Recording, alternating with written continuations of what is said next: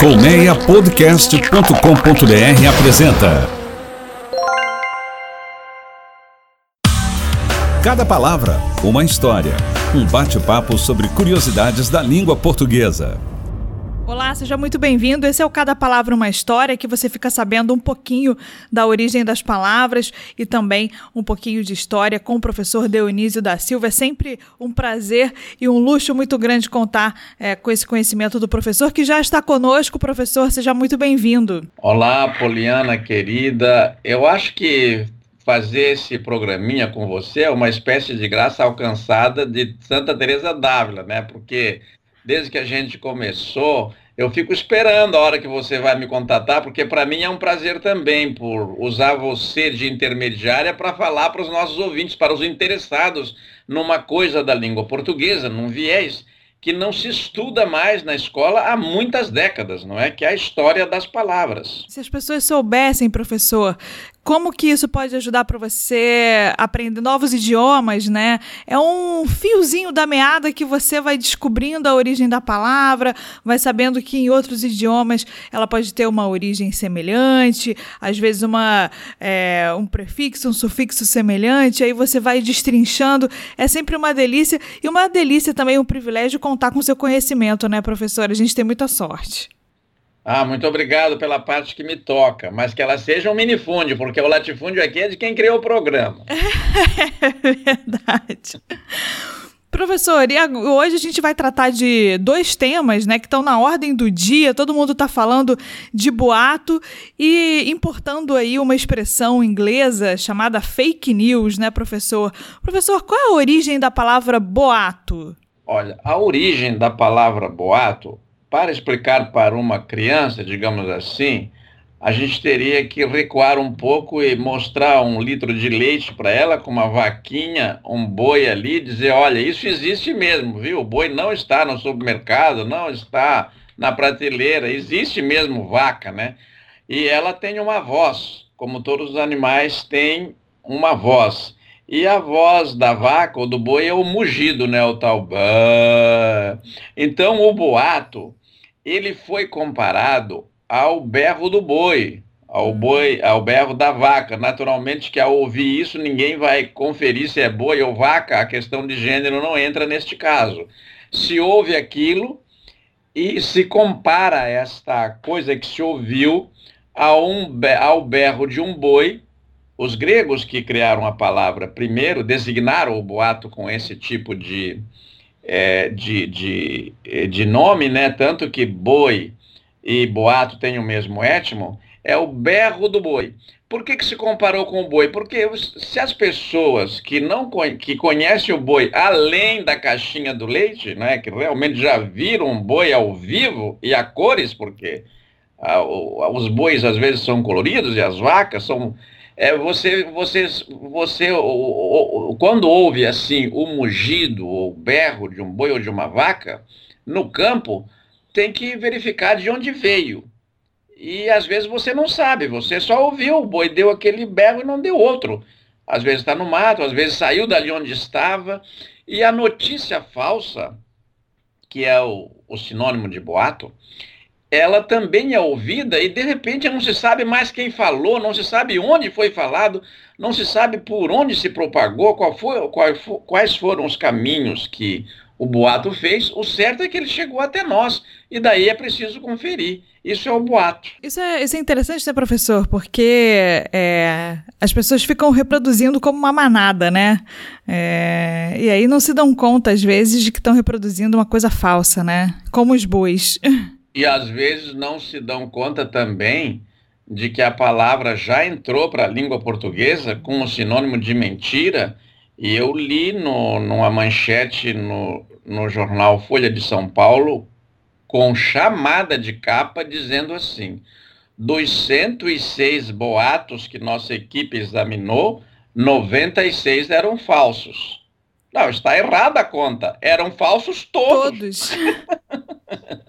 Todos eram falsos. A equipe comeu com farinha pelo menos uns é. 10, né? É, é verdade, é verdade. Se era boato, todo era falso. O boato eram todos falsos, né? É. Agora, o boato, às vezes, tem um fundo de verdade. Hum. E tal como no conto do vigário, ele é muito semelhante ao conto do vigário, ele, o boato é criado de forma a parecer verdadeiro. O uhum. conto do vigário fala de pessoas que podiam existir, aquela situação poderia existir, herança é uma coisa que pode existir, é, o, o fato de alguém passar uma fortuna para outro pode existir. Então o boato é assim, ele tem um fundo de verdade. Você anda desconfiado de uma pessoa daí falam mal daquela pessoa alguma coisa, você já diz, eu não disse, eu sabia, eu pensava assim, então eu estou certo. A pessoa se dá, dá razão a si mesma. Uhum. Eu só queria confirmar, né, professor? Só queria ter, ter ali o um embasamento para sua própria tese, né? Isso. Na verdade, ele já, já chega com pronto para acreditar. Para que alguém acredite numa mentira, ele deve estar disposto a acreditar. Se ele chegar com um olhar crítico, ele desconfia até da verdade. De com certeza. Agora, professor, é, a gente é, já falou algumas vezes, né? Até no nossos, nos nossos programinhas de rádio, a gente falava sobre isso, da nossa mania de importação, né? É, o, o português ele tem é, muitas palavras que foram importadas é, no início do século passado do francês, né?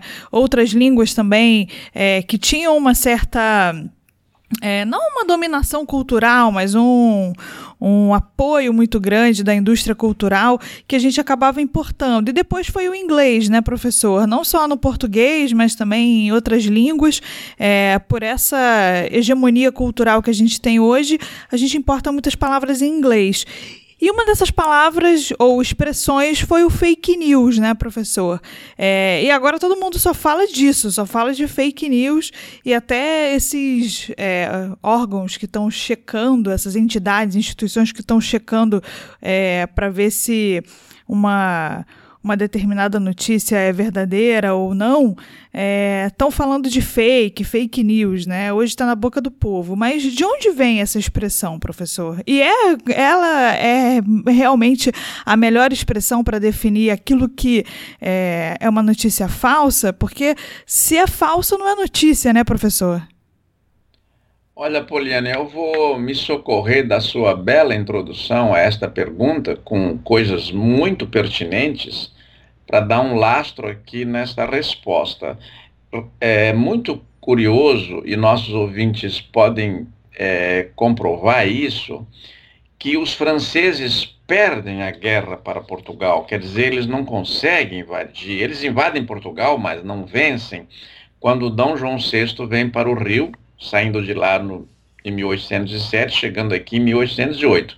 Nós celebramos 1808 com justa razão, porque é, celebramos a data da chegada e não a data da fuga, não é? Então é melhor celebrar quando chegaram e não quando fugiram. Uhum. Mas é curioso que a França perdeu esta. Napoleão foi, enfim, derrotado, mas a França ganhou no Brasil nos usos e costumes. Nós ainda hoje entramos, é, chegamos num salão, num cabeleireiro, e lá está escrito coiffeur.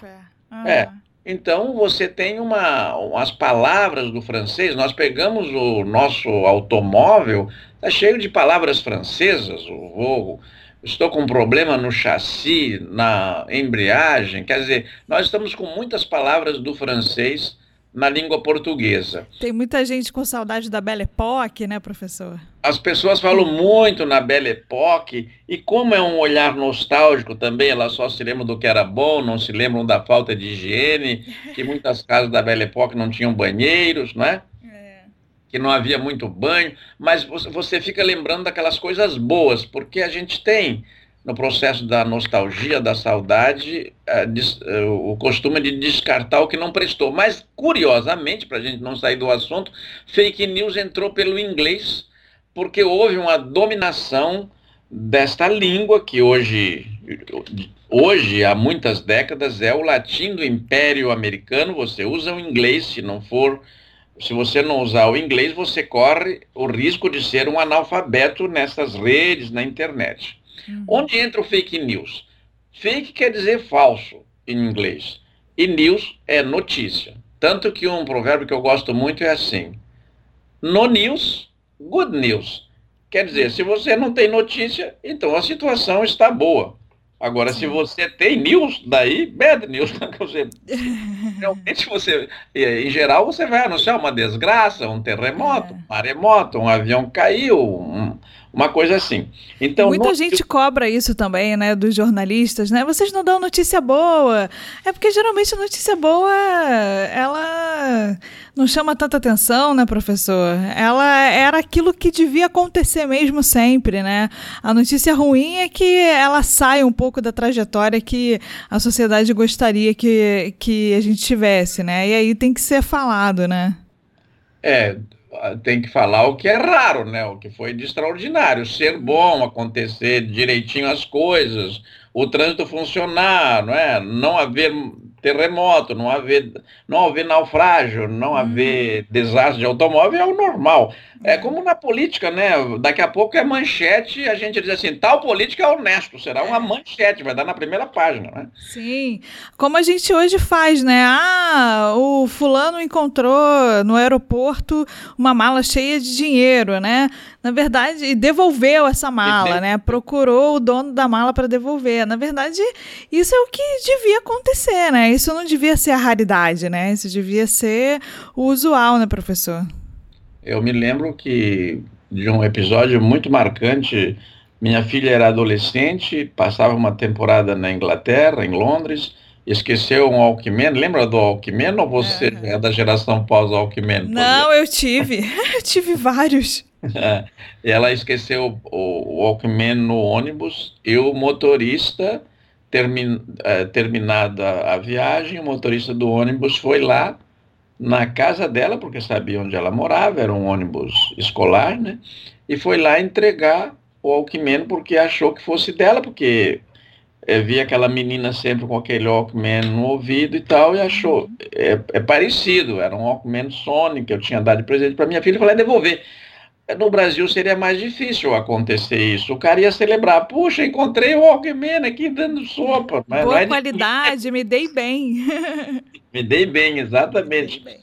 E o fake news ele ficou muito mais grave no Brasil por causa do advento da internet, da vinda da internet.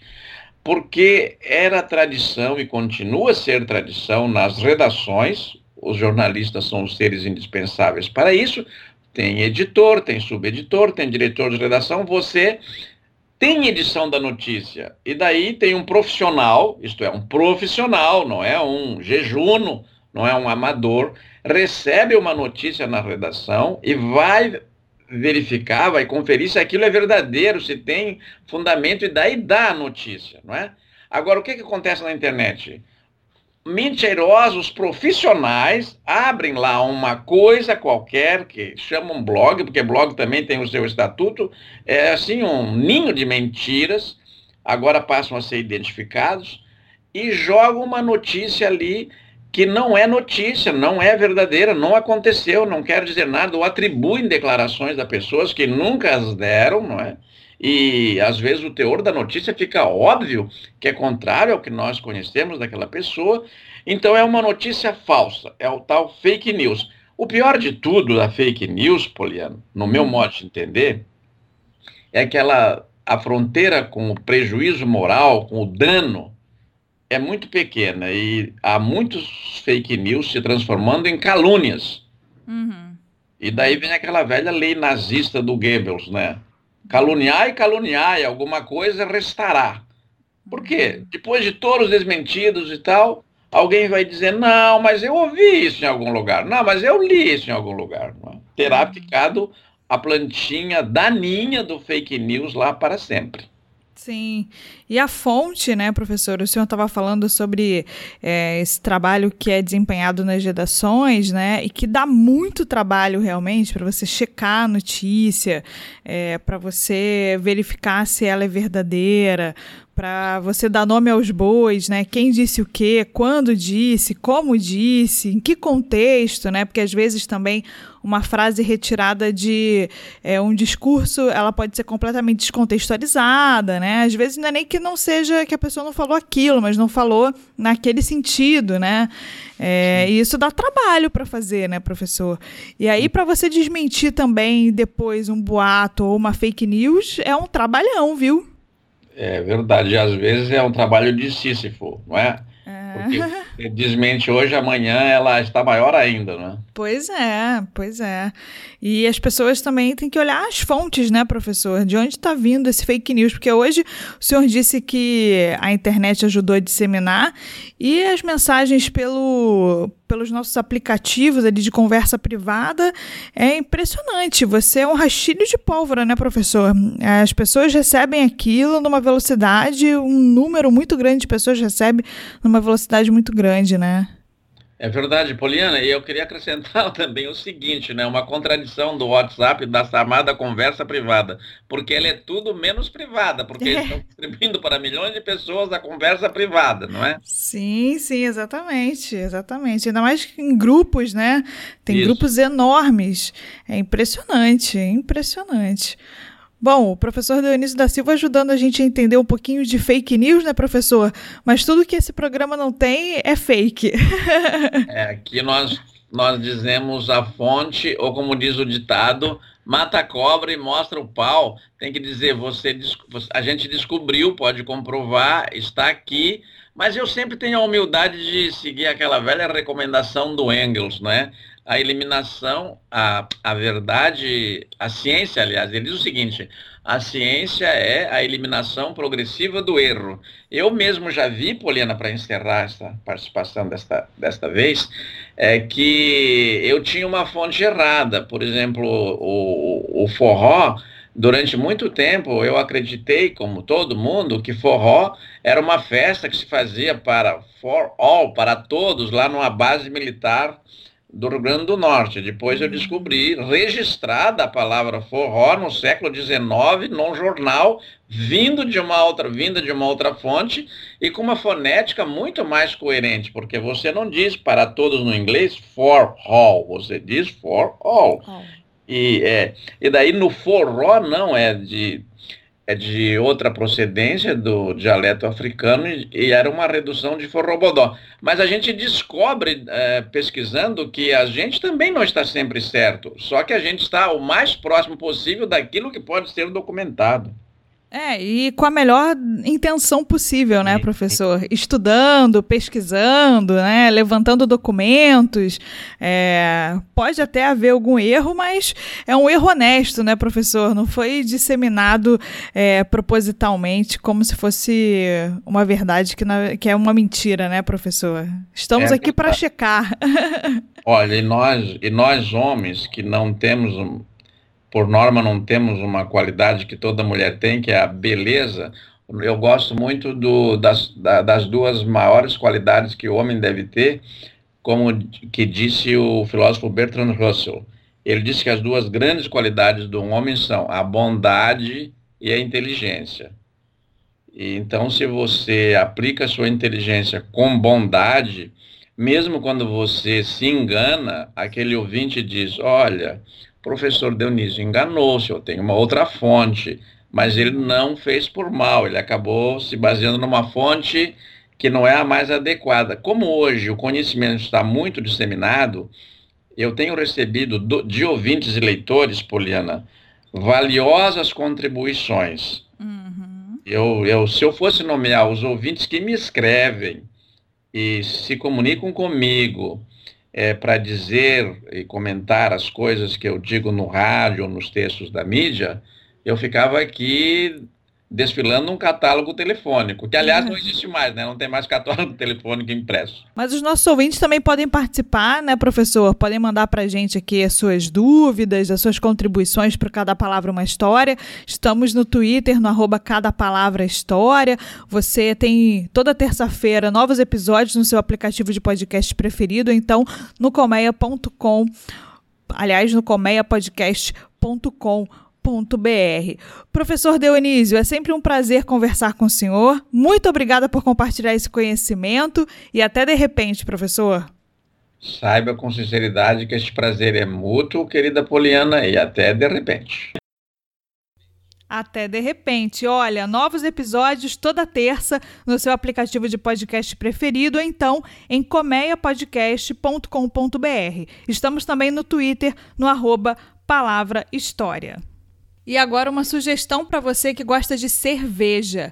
O Colmeia Podcast produz também o podcast Por Dentro da Cerveja com a jovem mestre cervejeira Carolina Barbosa. Você confere dicas para produzir em casa a sua cerveja, novidades de mercado e harmonizações Ouça e assine o Por Dentro da Cerveja em colmeiapodcast.com.br no seu aplicativo de podcast preferido. O Cada Palavra Uma História fica por aqui. Eu sou Poliana Bretas, um beijo grande e até o próximo episódio. Cada Palavra Uma História. Um bate-papo sobre curiosidades da língua portuguesa. Colmeia Podcast, o rádio do seu tempo.